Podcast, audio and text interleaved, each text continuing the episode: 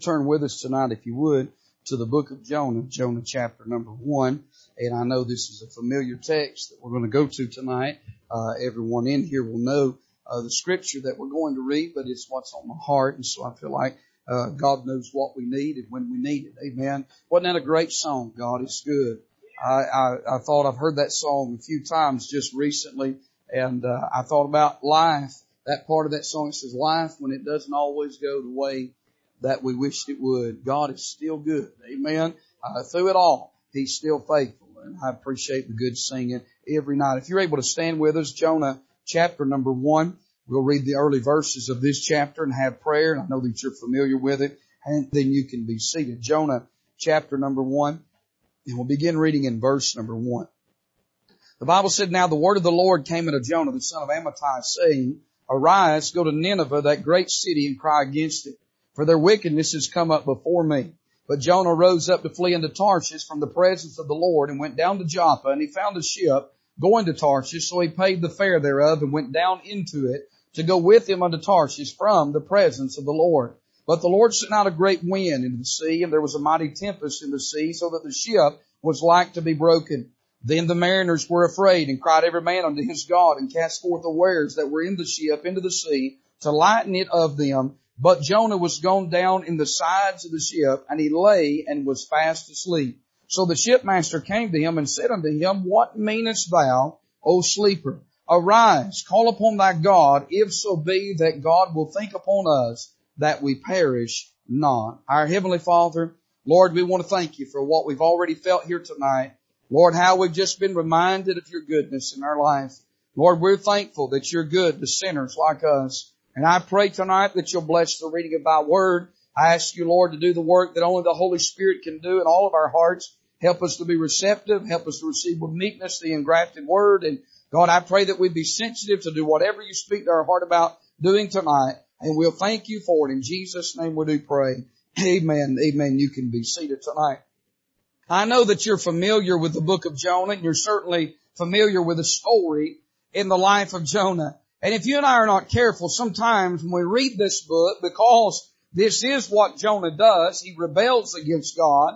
And if we're not careful, sometimes we see Jonah just as a rebel, uh, because that's what he portrays in the book of Jonah. But I want to remind you that Jonah was a man that he loved his creator. God loved Jonah and Jonah loved God. And Jonah loved his country. He loved the, the nation of Israel, God's people. Uh, the reason that God, uh, Jonah did not want to go to Nineveh is because he knew God was a merciful God and that if they repented, uh, then God would grant them mercy. And Jonah did not want to see Nineveh have mercy because of all the wickedness and evil that they had done to their country. I can understand that tonight. If they had reaped that kind of wickedness upon our people and upon our nation, I'm sure that you and I would have the same struggle that Jonah had. And so Jonah loved his creator. He loved his country. Uh, Jonah loved his calling. Uh, listen, Jonah had been called by God, called, commissioned by God to preach the gospel or the, the, the, the prophecy that God had laid upon his heart. And he had obeyed God. We can go back to the book of Kings and see that.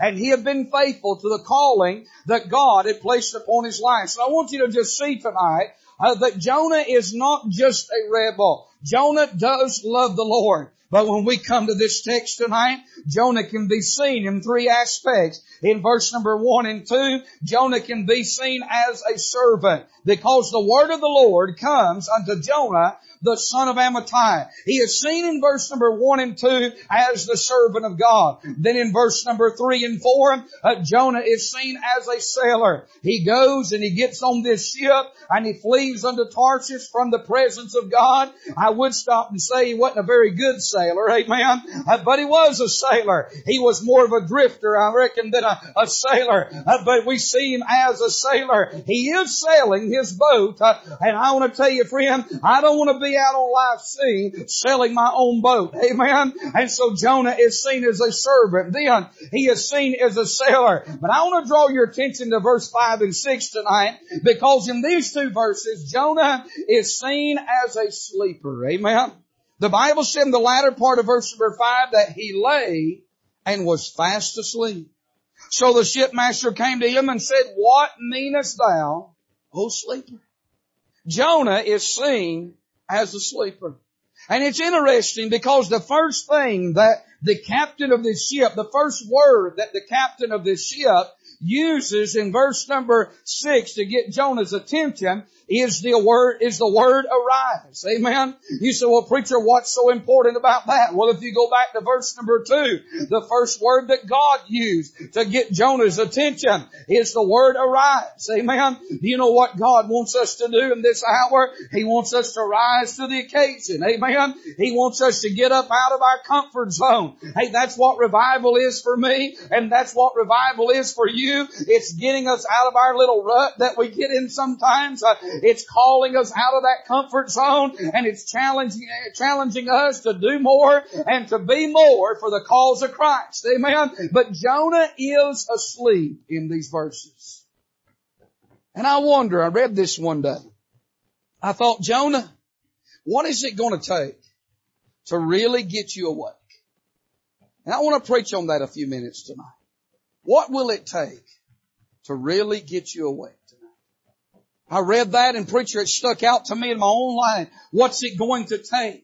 To get me awake? What's it going to take to get you awake? What's it going to take to wake our churches up in these last days? I, I want you to notice in verses 1 and 2, I want you to see the cause of his sleep here. Uh, the Bible tells us in these first three verses, rather, the cause of Jonah's sleep, number one, is that he fled from the Word of God. Verse 1 says, Now the Word of God came unto Jonah, the son of Amittai. Do you realize how precious it is for the Word of God to come to him? And Jonah hears the word of God, but he is fleeing from the word of God. When verse 3 said that he, he uh, got on a ship to, to flee unto Tar- to Tarshish, he, he not only fled from the presence of God, but he did, he was fleeing from that word. He did not like what he heard. I'm going to be honest with you, if you and I are not careful, sometimes we don't like what we hear. The man of God will get up and preach and, and as long as he's preaching on somebody else's sin or somebody else's faults, uh, we don't mind that that too much. Uh,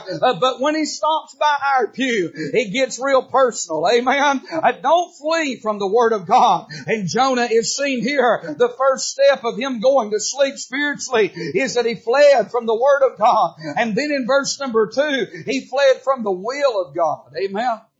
You know, if you want to know the word, the will of God, you'll find it in the Word of God. I don't have confidence in people and a, a preacher, and I'm sure you don't either, that tells me, well, I just feel like this is God's will. You better have more than a feeling tonight. The will of God has to be anchored in His Word. Amen. Uh, feelings can be deceptive. Uh, you say, well, how do you know that, preacher? Because there's days I've got up and I didn't feel like I saved. Amen. Have you ever got up and just didn't feel saved? But that didn't mean I wasn't saved. Amen. I could go back to the Word of God and find my assurance. Uh, but Jonah does not want to do the will of God. And he's going to sleep spiritually. Uh, long before we get to verse number six, he is digressing uh, and he is falling asleep. He's fleeing from the Word of God. He is fleeing from the will of God. This is what is causing him to go to sleep. You see, nobody just gets up one day and says, you know, I think I'll quit church. I'll just, I, am just done. There may be, uh, there may be a few exceptions to that rule, but that's not normally how that happens. You see, the devil rocks you to sleep a little at a time. He gets you to where you no longer hear the preaching, like you're not as sensitive, you're not as tuned in as you used to be. You're not as concerned about what does God want out of my life? What's God's will for my life? You're kind of not, you're not, you're not as sensitive and seeking that like you once did. And Jonah is going to sleep. He's fleeing from the Word of God in verse 1, fleeing from the will of God in verse 2. He's fleeing from the very witness of God in verse number 3. He gets on this ship to flee unto Tarshish and the Bible makes it clear from the presence of the Lord. Now Jonah knows he can't go anywhere that God isn't already. I mean, I think if you ask Jonah, do you believe that God is omnipresent? Jonah would say, well, yes, I do. So Jonah, you're going to get on this ship and you're going to go to Tarshish. So if you, when you get to Tarshish, you have to know God is going to be there. Jonah knew that. You say, well, why did he, why did he get on that ship? I'll tell you why. He wanted to get as far away from the place that God had called him, the very spot that God had dealt with him about, and the very thing that God had dealt with him about. He wanted to go in the opposite direction that Nineveh was. Jonah just felt like if I could just get as far away from where God spoke to me and where God has called me, I'll be better off. You know, that's what happens to people sometimes. They come to the church. They join this church. I'm sure you've probably witnessed this. Their life is in shambles. Things are falling apart. Maybe they're not even saved. And, and God uses this church. He uses your pastor, his wife to, to be a help to that family. And you see them get right with God. You see God do things in their life. And, and listen, they're growing and God is blessing them. But somewheres along the way, they drift. They go to sleep. And we all have the testimonies, the stories, don't we, tonight? Of people that used to sit in these pews just like in my church. And when they leave, they have a thousand reasons why they leave, but it never really is the real reason why they leave.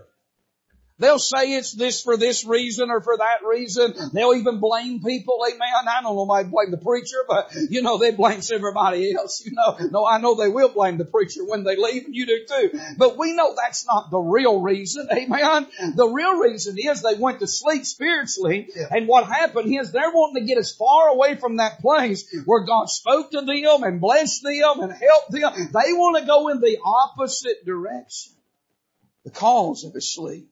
Then the condition of his sleep. I want you to see in verse 4 to 5 how deep of a sleep Jonah's in. You say, what do you mean, preacher? Well, I notice in verse number four that while Jonah is sleeping, the sea was disturbed. The Bible said in verse number four that the Lord sent out a great wind into the sea and the Bible said, and there was a mighty tempest in the sea. The sea is being disturbed here in verse number four, a mighty tempest. The Lord sends this wind out and it's rocking these waves and it's pushing the waves around. You see, when people get away from God, that's the first thing that happens. Rough waters begins to come in their life. Uh, things, as I said last night, they don't get better when you get out of church. Uh, the waters around you only get worse. Uh, uh bills don't get better when you get out of church. Uh, you don't listen. Uh, uh, you don't do better financially. Uh, it's funny. I talked to somebody just a while back, and they told me they're out of the will of God, and they said, you know, it doesn't matter how much money I make, I just can't get ahead. It's like their bags have holes in it. And the money's just going through. You know, on the other side of that, you may not have two nickels to rub together, but somehow God always pays your bills. He always puts food on your table. You know what that is? That's the blessings of God. And Jonah has went to sleep and he's so, he's sleeping so hard that the waves around him, the circumstances around him are changing and he's not even aware of it. You know, I've seen people in church go to sleep spiritually and things happen around them and you would almost think it would wake them up, preacher, that this is surely going to get their attention. This is going to get that mom and dad on the altar. This is going to get those grandparents on the altar. This is going to get that, that, that teenager on the altar. The, the, the water waters around them are being stirred, but they're still asleep. I see not only was the sea disturbed, but the ship was disturbed. Look at verse number four. So that the ship was like to be broken. I mean, these are big waves. These waves are so big, they're, they're having their way with this ship. They're tossing this ship back and forth. If you've ever been out on a boat and the waves get to, get to rolling and, and get to, get rough, uh, you'll see that boat, everything on that boat will start sliding around and start moving. Uh, and you don't have to have somebody announce it. You'll know. It gets everybody's attention. I don't know how Jonah is managing to sleep through all of this, but you know what? This boat is now, these waters have got so rough that they're tossing tossing this boat all around, but Jonah is still asleep. He's sleeping through this. Uh, you know, sometimes even in a church, uh, and listen, the church can go through hard times. Uh, and you know what the church needs in hard times like that? We need some sleepy saints to wake up and help us through those difficult times. Uh, you see what Jonah is? He's just dead weight on board. Amen. I mean, I'm glad he's still on this ship, preacher. It's a whole lot better than being out there in the sea. But the, the fact of the matter is, he's doing anything to contribute to the situation. He's not being a benefit and encouragement to none of the others that are on board. He's just sleeping through the process. Hey, let's face it. We can't have revival with the Sunday morning crowd. And I love the Sunday morning crowd. I learned a long time ago, I can fuss them out all the time and I don't. Just sometimes. But I can fuss them out every Sunday, they'll quit coming. Or I can just preach to them and hope they'll get right and start coming on Sunday night and Wednesday night and revival nights. And I love the Sunday morning crowd. I wish they'd come on Sunday nights. You've heard the old saying, those that come on Sunday morning, uh, they love the, the preacher. Those that come Sunday night love the church. With them that come back on Wednesday night revival, they love the Lord. Amen. And that's just the way it is. But the Sunday morning crowd, we all have them in our churches. We, we do thank God for them. But, and I know there can be circumstances, but at the same time, let's just face the fact, you can't build a church on a Sunday morning crowd. You can't keep a church. They gotta, you gotta be all in, don't you? You can't come in on Sunday morning and sleep through the 11 o'clock hour. That can't be the church that, that's not the backbone of the church tonight. I see that he was sleeping while the ship was being disturbed. The sea was disturbed. He was asleep while the sailors were disturbed. Look at verse number five. The Bible says, then the mariners were afraid. I'm going to tell you, when you make sailors nervous, that's a big storm. When sailors not only get nervous, but look at the next phrase. The Bible said, they cried every man unto their God. When you get a sailor to praying, you better start praying. Amen. Because you're in a real storm. You know what sailors are known for, and it's not their prayer life. Amen. I want to tell you, uh, these sailors turned to their God. They were false gods, but it was the only God that they knew. And so they're praying to their gods. Uh, and you know what Jonah is doing? It's a sad commentary in verse number five that when sinners are more concerned about the situation that's going on around around them than the one that's saved and that's called of God on board. You know, that's where we're at sometimes in this society. I mean, I was standing in a line a few weeks ago, or it's probably been a few months ago now, whenever all this came on, the, the virus and everything. In fact, it was probably last year. The way time just slips away. And I was standing in line and there was, uh, there was someone standing here next to me and then there was another man standing back there and this lady spoke up and she said, boy, I sure am worried about, about about what's happening in our country today. I was standing there paying for something. I said, yes ma'am, I am too. And there was this old boy standing behind us and I mean, he looked like, I mean, he, he looked like Charles Manson. It's the only way I can describe him. I mean, he looked like somebody just cut your throat. And I mean, he, he was pretty scary looking.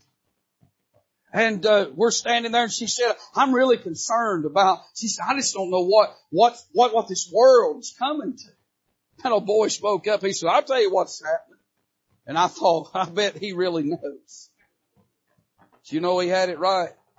He said, "This world's coming to an end. What's happening?" He said, "And Jesus is coming." I looked at him. I thought he don't look like he knows the Jesus I know. But he told the truth, didn't he? I mean, he probably as big of a sinner as you'll ever see. Uh, uh, listen, from the looks of some of his groceries, I, am quite certain he didn't know Jesus. Amen. But I'll tell you one thing, uh, the world is not fooled by what's going on around us tonight. The world knows that things that are happening uh, around this world uh, are just setting the stage for the final end. Amen. And we know in reality the world is not coming to an end, but it's coming to Jesus Christ. Amen. But I want to tell you friend, it's a sad commentary in our churches. Uh, there's never been more apathy. There's never been more complacency in our churches than what we have tonight. Amen. I want to say the condition of his sleep. He slept through all of these things. The cause of his sleep. Then I want you to see the consequences of Jonah's sleep in verse number six. Say, preacher, what is the consequences of going to sleep? I would say, first of all, it's a lack of character. The shipmaster comes, comes to him and rebukes him and says, what meanest thou, O sleep? He's given this testimony, this title, by a lost man, the captain of the ship. You know, I wonder what, how does the world view us tonight? It doesn't really matter what I tell the world I am. What really matters is what they see. I'm not against this. I, am not against having a, a, tag on your car. I think that's a good thing. Uh, maybe a verse of scripture or something advertised in your church. Uh, I'm not against somebody having a t-shirt on uh, that has a verse of scripture. But I want to say tonight, it's going to take more than that to get the world's attention tonight. They look deeper at that. They look at our life. They look at how we live. They look at, at our, our commitment to God. They're viewing us and they're watching us and, and they know what does the world think of us tonight? What do they think of us? I was eating lunch with a, a member this week. Matter of fact, it was yesterday. And uh, he just sharing some burdens with me. And a man that he knew walked up, and when he walked up, preacher, he said some things that he didn't know I was a preacher. But he said some things that wasn't very, very good to be speaking, not very good language. And him and this man, they talked a few minutes and then he got ready to leave and, and, uh, uh, this, this gentleman I was talking to had some burdens and he, and this man obviously knew about those burdens. And when he walked off, he said something that I thought was quite strange after the thing he had just said. He said, well, I'll be sure to pray for you. And I thought to myself, that's the world we're living in today. Friend, there ought to be a difference about us. I don't know if that man's saved. I don't know how, what his, his life is like if he knows the Lord. But I do know, know this much, that when you live a Christian life, and you live like a Christian, the world takes note of that. They see Christ in us. And this sinner, the lack of character, this was an opportunity for Jonah uh, to be a true servant of God, but instead of a servant, he sees him as a sleeper. I want to say not only a lack of character, but a lack of communication. He said, arise, call upon thy God, if so be that God will think upon us. You know, the, the real, the tragedy in this text is that Jonah's got himself in a place now that he doesn't feel like he can pray. If you go back, if you go back, go on over to chapter two, it starts off, then Jonah prayed. You ought to circle that word then and don't let it ever come to that place in your life that it is said that then you pray. Don't wait till the then. Amen. Jonah is in a situation because he knows that he's brought this on himself. He knows he's brought this upon others. And so he doesn't really feel like praying is not something on his list right now. You know, prayer is the most important thing in our life as a Christian. I think a question that ought to be asked tonight is, how's your prayer life? Not shaming you about that. I asked myself that question tonight. How is your prayer life? What's it going to take? To get me awake when it comes to prayer. It comes to souls tonight. Do I have a burden for somebody that needs God? I see here that the consequences of a lack of character. It is a lack of communication. And then I have to say this. It's a lack of concern. Even the shipmaster realizes it. He says, arise, call upon thy God, if so be that God will think upon us that we perish not. And so many words he is saying to Jonah, Jonah, wake up. Pray. We're having a prayer meeting over here. We're praying to our gods. You pray to your God. Do you not even care that we perish? Every time I read that verse, I ask myself that question. How much do I care for souls? How burdened am I for sinners? No, the last time I was here at this church, your pastor gave me an idea that y'all do that. I went back to our church and we did it, the track. With the rubber bands and the, you know, I don't know how much easier it would get. I mean, to make things available, just to, to give out tracks. You know, if you go have an organized visitation program, that's fine. That's wonderful. I think that's good. But that's a way that it fits your schedule anywhere you're at, no matter who you are. If you're a member of this church, you don't, you don't have an excuse to not give the gospel out. You don't have a reason not to tell somebody about Jesus. Say, man, I know that COVID is taking place and I know that things, we're living in a different world than we were two years ago. But you might even be here and say, well, preacher, I, am not very good at communication. I'm not very good at, at talking to somebody. But it doesn't cost anything just to hand a track to somebody or just put a track in a gas pump or, or go somewheres and do something. Just to pass cast it out. The matter is, are we concerned tonight? Are we concerned? How is our burden? You see, if I could stop Jonah in verse number one, this is what I would say to Jonah in these verses. I would say, Jonah, don't get on that boat. Jonah, before you go, this is what I want you to know, Jonah. I want you to know in verse number one how precious it is to hear the word of God. You see tonight, it might, what it may take to wake us all up is to be reminded how precious it is to hear God's Word. Realize what a, what a privilege it is to come and hear preaching and, and sit under the Word of God. I would say to Jonah in verse number two, uh, Jonah, listen, don't, don't, don't get on that boat. Not only how precious it is to hear the Word of God, but how pleasant it is to do the will of God. Jonah, you, you've not only heard from God, but now God's given you something to do. And I want to tell you, there's something for everybody to do tonight. You don't have to be a preacher. You don't have to be a missionary. You don't have to be an evangelist, a Sunday school teacher. You don't have to have a title. You don't have to get a trophy. There's just something that you can do for God that He, that listen, the, the will of God is pleasant tonight. I would say to him in verse three, Jonah, don't get on that boat. I would want you to know how pricey it is to avoid the work of God. You get out of God's will and you get away from God's work, it'll cost you. He paid the fare thereof. I would say to him in verse number four, how powerful it is to face the wind of God. Well, I'll tell you, coming over here tonight, we all experienced that, didn't we? I was driving through Knoxville, uh, or floating through it one. I don't know which one I was doing. But I was coming through and you could barely see. And in every direction you look, I mean, I'm telling you, the rain, the wind, you could see it coming down all across around the city and the water, and that's nothing in comparison. And God prepared this wind, the Bible said in verse number four, just for Jonah. I don't want God to send a wind in my life. I'm going to tell you what the wind was. The wind was God's warning. The well was God's judgment. But I want to tell you, I don't even want the wind in my life. I don't want to find myself in a position that God starts blowing against me, uh, sending some things against me to try to get my attention. I would say, Jonah, don't you get on that boat. What's it going to take to wake you up, Jonah? How powerful it is to face the wind of God. Then I would say to Jonah finally, Jonah, there's something you need to know how pitiful it is to be a waste for God. You know, Jonah did go to Nineveh. He did preach. And they had revival, didn't they? One of the greatest revivals in all the Bible. But we know how the end of his life, of the last chapter of his life. What's sad is that Jonah gets right in chapter two, Nineveh gets right in chapter three, but does Jonah stay right? The question I have for you tonight is this. What would God have to do?